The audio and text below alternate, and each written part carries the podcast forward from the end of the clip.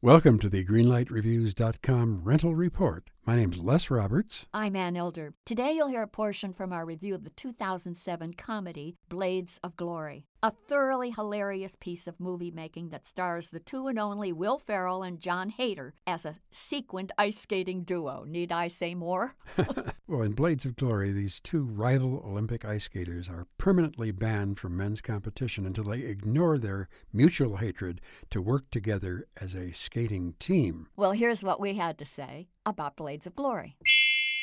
I think what separated Blades of Glory from other contemporary comedies is that this movie is really fresh and the satire is really, really sharp. You know, a lot of comedies that feature Saturday Night Live performers really take a little sketch and then they expand it and then they run out of ideas halfway through the movie and then they become potty mouthed and X rated and they do all kinds of nonsensical sight gags. But this is not that. This is much, much higher level and I appreciated that. It's a really, really cute movie. And very smartly, the screenwriters kept the script short. If they had tried to expand it, then it would have lost its bite, I'm sure. I think you're right. I'm going to give Blades of Glory a solid green light. You have to laugh at this. I went in thinking, mm-hmm. well, okay, there'll be a couple of funny things in here. I chuckled all the way through it. I'm going to give it a green light also. Two green lights for Blades of Glory.